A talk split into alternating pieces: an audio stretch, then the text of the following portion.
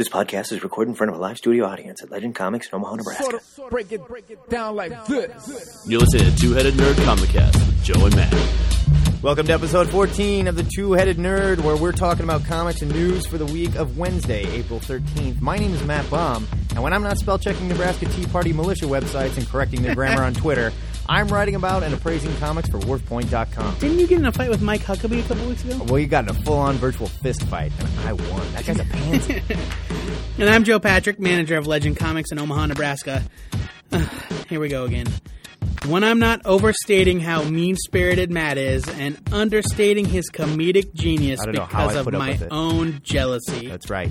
I'm the artist and co creator of Good Plus Online. This week we'll review Journey to Mystery number 622 from Marvel and the Hellboy Buster Oakley Gets His Wish one shot from Dark Horse. We'll blast a hole out the back of your pants in a lightning round. We're going to prophesize about next week's comics and impress the ladies with our bulging brains in Ask a Nerd. But before we put some lipstick on this pig, let's bust through some budget ceilings and elbow our way past Barry Bonds obstructing justice to check out this week's big news.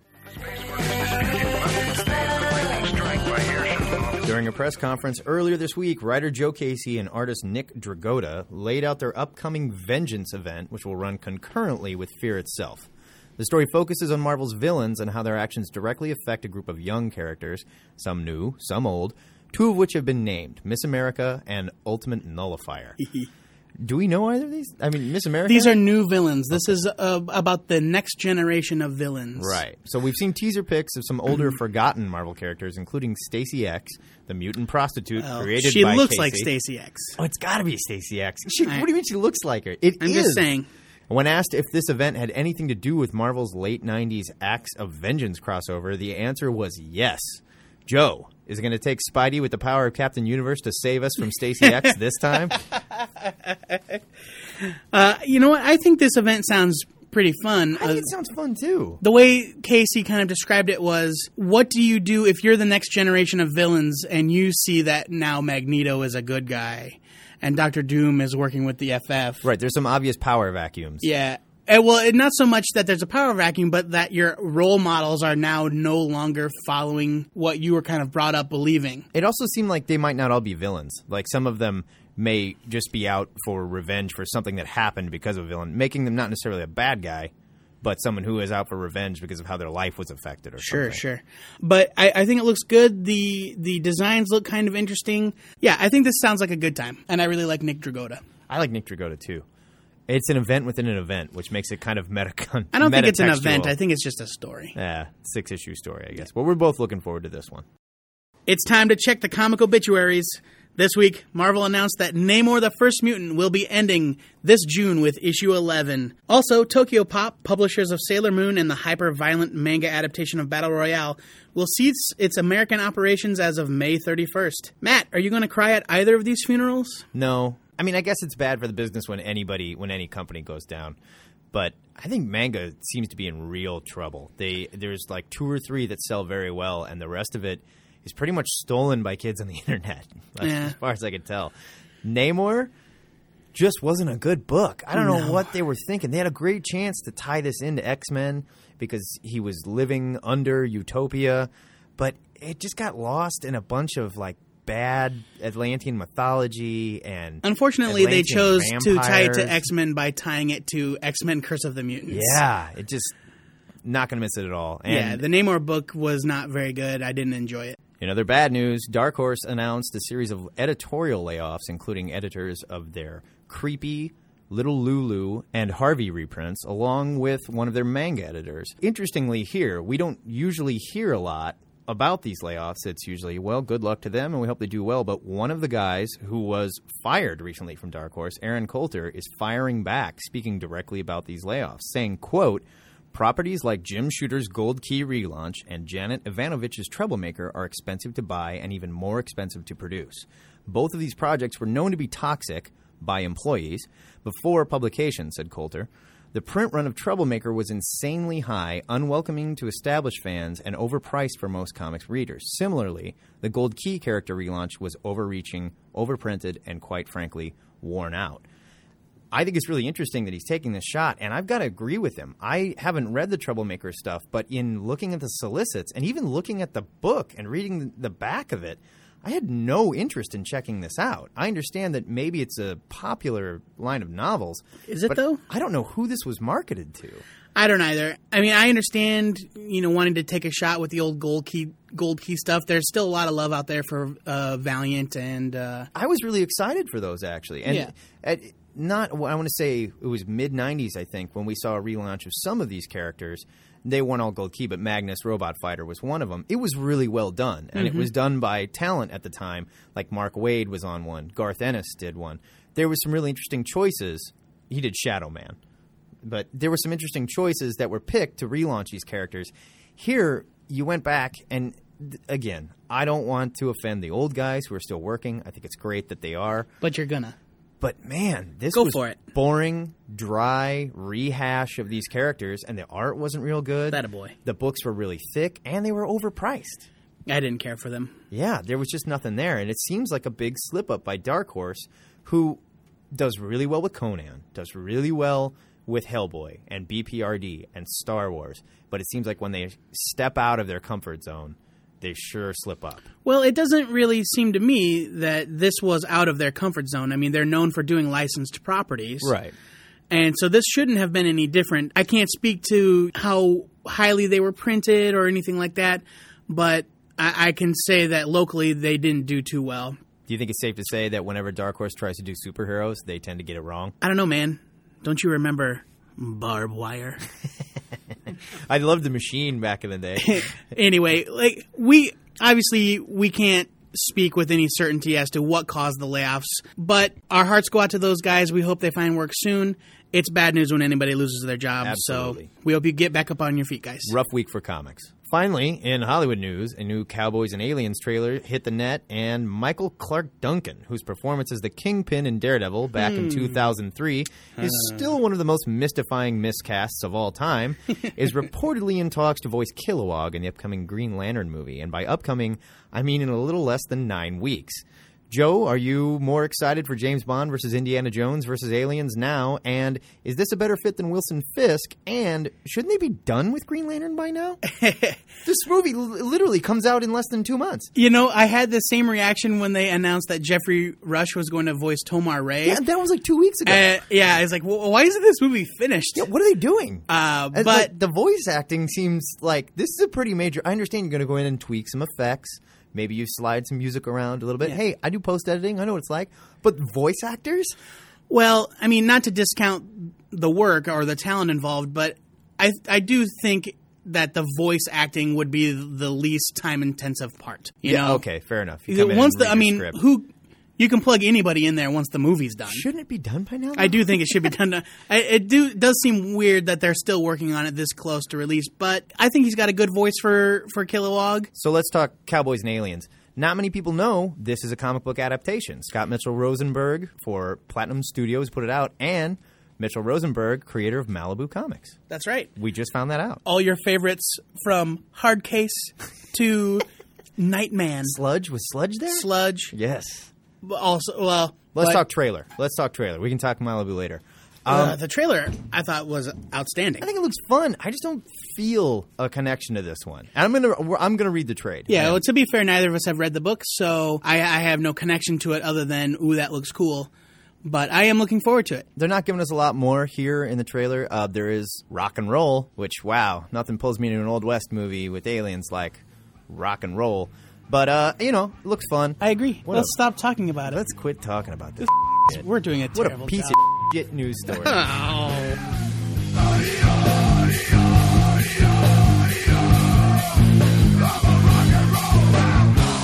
That's the big news for this week.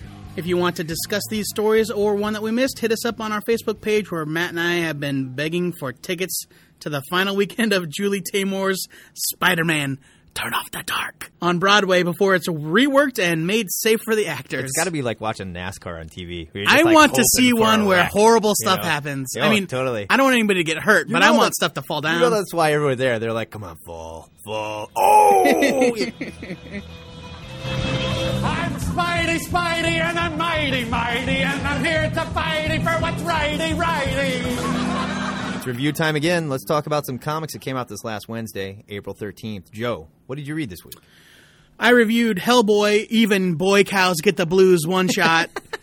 all right, all right, I'm kidding. It's Hellboy Buster Oakley gets his wish. One shot from Dark Horse Comics, written by Mike Mignola with art, colors, and lettering by Kevin Nolan. He's a busy guy, apparently. He is a busy guy. So, Hellboy's in Kansas investigating some strange cattle mutilations. He expects to find the usual supernatural shenanigans, but the real cause is much stranger than even he was expecting. This is another solid Hellboy issue by Mignola, though it is a lot more bizarre than I'm used to, which is really saying something considering some of the other Hellboy comics I've read in the past. Well, this one is also only written by Mignola. I'm going to go ahead and have to spoil this, at least part of it, because there's really no way to talk about it without doing it. And there's not much to spoil. It's Hellboy versus aliens, which is weird. Uh, the science fiction elements feel a little out of place because there was a typically supernatural, spooky backdrop. He's going to he's investigating cattle mutilations. He finds evidence of witchcraft, as he always does like demon worship. you know, seeing Hellboy with these aliens, uh, it, I just don't know how I feel about it. The book is darkly funny. There's a, a there's a excellent joke where Hellboy reacts to the aliens getting out a probe, but it's also really haunting. Like there's there's this line of chanting that goes through the entire book, and it just reminds you the It's whole really time. cool too. I looked it up, and this is stuff like straight out of like 14th century demonology grimoire. Gross. Yeah, like the Lesser Keys of Solomon, and it, they name all these demons and stuff. They went through, and I like looked some of them up, and really cool. Like I love that he's doing his homework here. Then it kind of turns into a wacky fight with aliens. Yeah, you And, did know, I- demonology research for this Hellboy review. Well, I was curious, man. You know, like when I read Hellboy and they come up with weird Podcast names, I'm like. I wonder if they made that up, and they never do. He does his No, homework. Mike Mignola. Mike Mignola does his research. professional creepy dude. Yes. I mean it is it is very funny. It's also very haunting. The chanting through the book as the battle's going on. It's a little jarring. I mean it keep it reminds you of what's at stake. You know, there's a missing kid and Hellboy's trying to find him. And I think they're trying to throw a curveball at you, like, uh oh, uh oh, demons, uh oh, demons, nope, Yeah. aliens. that kind of took me out of it, honestly. Like, and I don't know, I like Hellboy fighting demons and things that go bump in the night. That was my major complaint with the second Hellboy movie. Nothing went bump in the night. It was Hellboy versus the Lord of the Rings. You know, I mean, like. There were no monsters. It was like elves and fairies. what about that That's- creepy guy with not what I need. the, the death angel? And I didn't hate this book. I'm not like saying leave it, but I will say the aliens felt out of place. It was a lot sillier than most Hellboy I'm Yeah. into. You know, a good way to describe it is uneven because Definitely. it is super silly and if they had played up the silly ele- elements, I would have probably liked it more. Yeah, like maybe you leave the demonology out. But there And is also a real grim thread running through it, especially the ending. Yeah. You know, so it's kind of jarring uh, reading the having the two kind of tones simultaneous. Art wise, the book is beautiful. Uh, I love Kevin Nolan. Everyone he draws looks a little weird and Yeah. off, almost deformed, and I just love it. He's got such an interesting art style. At the beginning, I opened it up and I'm used to Nolan's art and I like it. And I saw that farmer and I was like, whoa, that looks straight out of the pages of the Goon. Yeah, but you know, uh, Kevin Nolan, his art has always looked like that, and he's been doing it for a lot longer than Eric Powell. That's true. that's just got beautiful design work you know from the like the quaint farmhouses to the super science you know gear that the aliens sport uh, the giant robot that hellboy fights uh, he's just got a real knack for design it's a little strange to see a Mignola book that is not colored by dave stewart Yeah. Uh, but nolan's coloring fits perfectly in line with the rest of the hellboy It was a lot more vibrant than most of the other Hellboy and BPRD books I'm used to seeing, like brighter. Did you think brighter. so? I thought it. I I, thought it fit right in. Um, it, it felt like a Mignola book. Uh, and something I learned this week that I did not know: Kevin Nolan designed the iconic Hellboy logo. Really? Yep. Yeah, I didn't know that. Thanks, Comics Alliance. I hope he made some money off the bad movies. No, They were bad. they weren't. They were bad. Hellboy one. Yeah, it was bad. There was a love story, Joe. There was a love story. The love story is bad. Hellboy kisses a girl in the end. Boy, that's what I was missing in my Hellboy stories. Okay, okay, we're getting off track. There is a nice little behind the scenes section showing Nolan's process, and it is always uh, nice to see you know how the pros do it. I, I enjoy that sort of thing. So my verdict: it's hard to pass up Hellboy, even when it's kind of off. I'm giving it a buy because if uh, I'm giving it a buy if you are a Hellboy fan, Yeah. and you're probably going to enjoy it. I I did enjoy it. It was just kind of different. I agree. This it wasn't the best Hellboy one shot I've ever read. There's definitely been better. It's good. It's fun to look at. It's very high quality. Dark Horse prints on really nice paper. Again, this is a very high quality comic. It was just a little uneven for the Hellboy that I'm used to. I didn't need the wacky alien thing. I I, didn't I hate needed it. one. Or, I needed one or the other. Yeah, I, I'll give it a buy it, not a strong buy it. But that said, you know, if you are merely Hellboy curious, you may want to skim it. That's gross. This is not a typical This Hellboy is a book, family show, sir. and there are better examples if you're interested. Matt, what did you pick this week? I read Journey into Mystery, number 622 from Marvel Comics, written by Kieron Gillen, who is not one Did of you Marvel's say arch- Kyrian again? Isn't it Kieran? Kieran. Kieran? We went over this last week off air. Chiron Gillen, who is not one of Marvel's architects, nor is he a young gun. Is he a young gun too? I don't think he's a young gun, too. I think he's hmm. just a writer, which I wonder if he feels left out. Plain old writer. Art by Doug Braithwaite, colors by Ulises Arreola, and I hope he did not grow up in the Areola. United States because he would have got the crap knocked out of him. Anyway, Marvel has resurrected the comic where Thor made his first appearance once again, but this time it's to follow his mischievous brother Loki, who, as you may recall, was returned to life by Thor, but this time as a child, as Kid opposed to the weird Marilyn Manson looking woman's body he inhabited in the Straczynski run. Loki is following a mystery whispered to him by a magpie that leads him to the hidden secret depths of fallen Asgard, where he meets a very familiar face. This is setting up some of the events that we're going to see in Fear itself. I was very vocal for my love of Kieron Gillen's run on Thor. It, it was just fantastic. The Thor goes to hell and the fallen Valkyries that fed on human flesh, Oh, and yeah. Thor and Tyr scary. fighting. And by the way, Mephisto was running that hell. Gillen does a fantastic job with the. Your obsession with fictional I versions just of want hell one devil. is really alarming. I just want one devil, so when I see him, I can go, "Oh, that's the devil." Anyway, Gillen does such a great job with the Asgardian Norse mythology and this dialogue, which can become forced and tedious really, really quickly.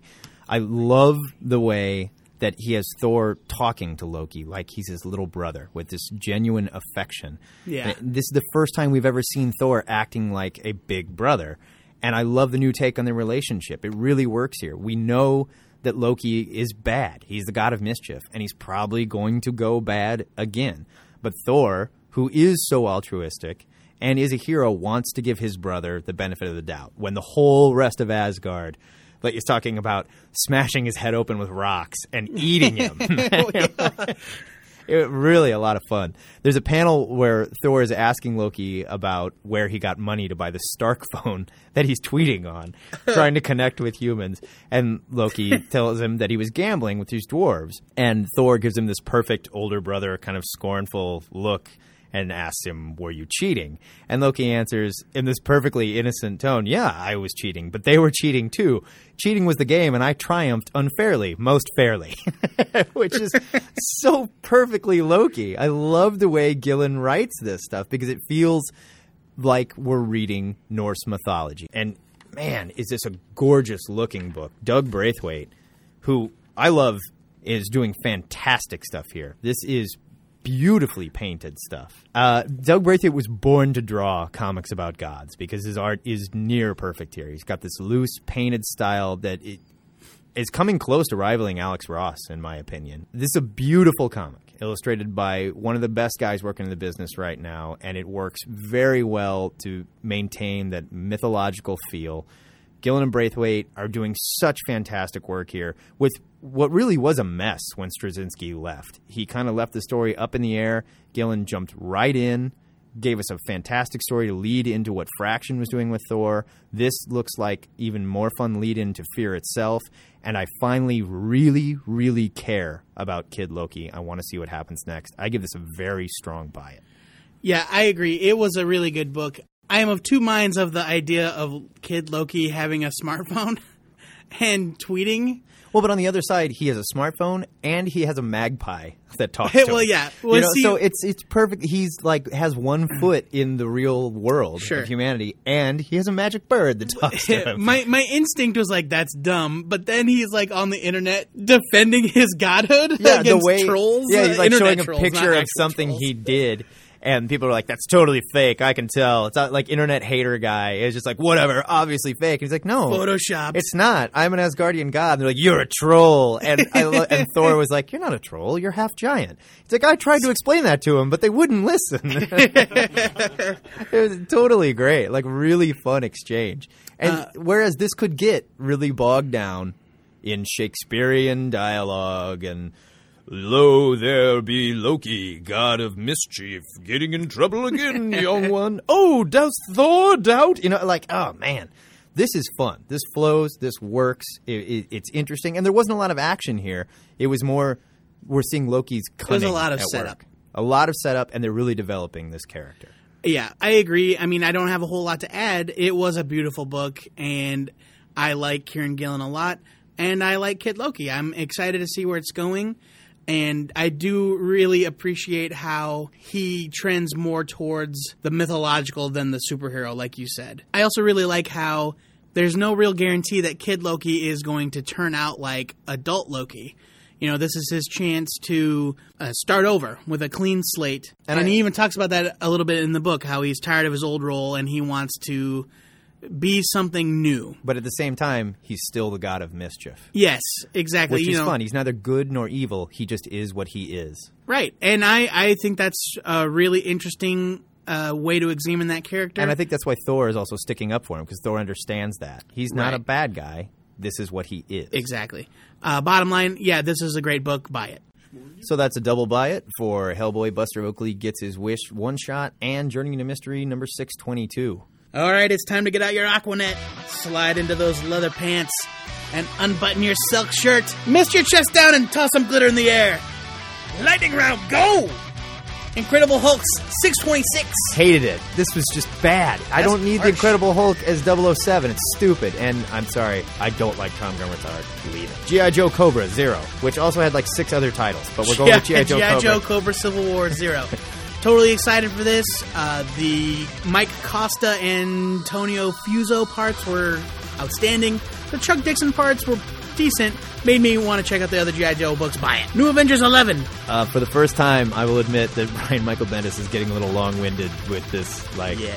this what's going to happen to Mockingbird thing. I think she's been wounded for three issues now. Yeah. Uh, still fun. I'm sticking in there. I'm gonna get for the first time. Skim it. oh, man. Yeah. Walking Dead Survivor's Guide. Uh, you know what? I love handbooks, and this one was totally fun. But really, for Walking Dead super fans and Shonix only, skim it. Night of the Living Dead Annual 2011. Man, I didn't see this one coming at all. Yeah, there were zombies. They ate people. They were in the swamp. they were alive. really and compelling dead. stuff. Everything you need to know is on the cover. Skip it. Amazing Spider-Man 658. You know, uh, I wasn't 100% enthused with this one. I didn't like it as much as the last. Uh, it, it, falling back on a lot of the same stuff that I'm starting to get tired of, like the the Parker look and all that. You know, Spider-Man can never be happy or successful. Lightning round. Anyway, Lightning round. buy it. It was still good. That's how we warn each other we're going too long. Dean Koontz, Nevermore number one. Yeah, buddy. If we don't try new things, we'll never know if we like them. That said, this was a really weak book. Not really weak. Strong sci-fi premise, really lame love story. Leave it. Flash 10. The road to Flashpoint, getting all geared up for the big event. Hot Pursuit revealed. Which sounds like a character from a gay pornography film. Uh, I love it. I love the Flash, though this is not my Flash. I'm a Wally West man. Uh, this is really good stuff from Johns and Manapul. Uh, I like the subplot with Barry Allen not really being happy that he's back. Buy it. Uncanny X Men 535. Another new book from Not Young Gun 2, Kieron Gillen. The X-Men are going back to the break world, picking up where Astonishing X-Men should have left off.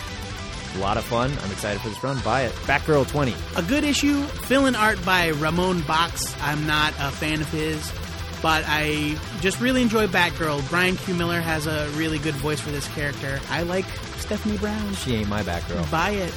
Sonic Kane put her in the dirt. Boosh! That's your lightning round for this week. Now let's take a look at comics we're excited for for the week of Wednesday, April 20th. Apparently Matt? Joe wasn't really excited about that one. We usually celebrate it a little bit. I don't know.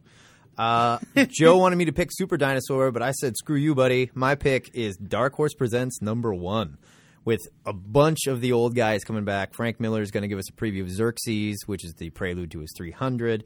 You've got Howard Chaykin, you've got Richard Corbin, you've got Neal Adams, but more importantly, you've got Concrete by Paul Chadwick. And I love me some Concrete, man. I'm super excited for this one. Joe, what? I'm pardon. Don't read that. I got to say it. Do not read that. Joe, what's got your britches tightening this week? Oh, I'm sorry, Mom. Bang! I can't wait for Sixth Gun number 11 from Oni Press. Cullen Bunn. uh, this should be the final installment of the Crossroads storyline. I think I'm going to make it my main review. Uh, Sixth Gun is a book that, if you're not reading it, you should be. Supernatural Western. It's top notch. That theme song must mean it's time once again to Ask a Nerd. This week's question comes from Bavarian Aaron via Twitter. Aaron works at Alter Ego Comics She's the owner. in Marion, Iowa. Is she the owner? Yep. Good for you. So she was calling herself out when she said the only comic book store owned by someone who doesn't know anything about comics. That's right. well, to be fair, superhero awesome. comics. That's great. Uh, Erin wants to know how should she describe Flashpoint to her customers, and she. Wa- I I think we should do this in one paragraph or less. Somebody walks in and says, "What's this Flashpoint thing about?" What do we say? All right. Well, just to be fair, I already had this conversation with Aaron via Twitter in 140 character chunks last night. uh, so I kind of boiled down to this one sentence. The universe is in a bad way. Somebody has altered the timeline in drastic ways, and only the Flash knows what's wrong. Alternate reality. Well, All it's not sto- an alternate reality. It is the present day DCU Oh, but it's screwed. that up. has been altered. It's not enough. like they Barry has traveled to a different universe. It's that the main new the the Earth One or whatever we're calling it, New Earth, the the present day DCU has been Let's call it Flashpoint Earth. Flashpoint Earth has been altered, Welcome to Flashpoint Earth. and the Flash is the only sane man in an insane world. to which Aaron responded in perfect gold, and I can't believe we didn't think of this one. So it's the Twelve Monkeys of comics. It totally is. Yes. It's the 12 Flashpoint. Here's our answer. comics. Flashpoint is the 12 Monkeys of Comics starring Barry Allen. So you want a short sentence to give a potential reader. So to sum it up for a potential buyer, the Earth, the timeline has been profoundly changed by an as yet unknown force, Reverse Flash. Gotta be. And only Barry Allen knows it's wrong, and he has got to fix it. And he's got to convince these altered heroes that they need to help. Good luck with Casino Batman. That guy looks like a jerk. Thanks for the question, Aaron. Welcome to Earth. As always, if you have an Ask a Nerd question, head over to twoheadednerd.com and click the new Ask a Nerd link. It's and, brand new. and remember, if you're challenging Joe's status as comic know-it-all, be sure to mark your email for Matt's Eyes Only Do on your the subject worst. line. I dare you. Sort of, sort of break it, break it down like this. So that's it for the Two Headed Nerd Comic Cast this week. If you dig on the fresh two headed street knowledge dropped here, you can subscribe to this podcast on iTunes, where your star ratings and reviews make our pill and booze stuffed Buddha sized bellies jiggle like bowls full of jelly. You wrote bowels full of jelly. I was in a hurry. You can find all things two headed and nerdy at twoheadednerd.com, including our brand new links section where you can find our Twitter handles, links to our buddies' shows, blogs like Girl Meets Nerd by Matt's wife Casey, which details the sordid life she lives with my nerdy co host. And by the way, it's woefully late. Get on it, Casey. You can also submit your Ask a Nerd questions or beg for some required reading suggestions. That's not enough for you. Head over to our Facebook page where you can become a fan of THN and answer the question of the week. This week's query What do you think was the most egregious comic book movie miscast to date? $10 word there, buddy. I know. Not worst comic book movie, mind you, but worst actor or actress chosen to portray a particular character in a comic book movie. I'm going with Jennifer Garner as Elektra, but it's a close one with uh, Jessica Alba, Sue Storm. Both just terrible. It's not, no, it's not close. It's Jennifer Garner as Elektra. Before we go, our brand new weekly shout out goes to Max Riffner for helping us out with our new sexy links on the site. One of which is a link to Max's site where you can find his Drunk Elephant webcomic, amongst lots of other things that he done. This is the award-winning Max Richter I'm talking about. Oh, yes. Not to confuse you. Word to you, Max. and until next time, true believers, this is the Two-Headed Nerd signing off. Shalom.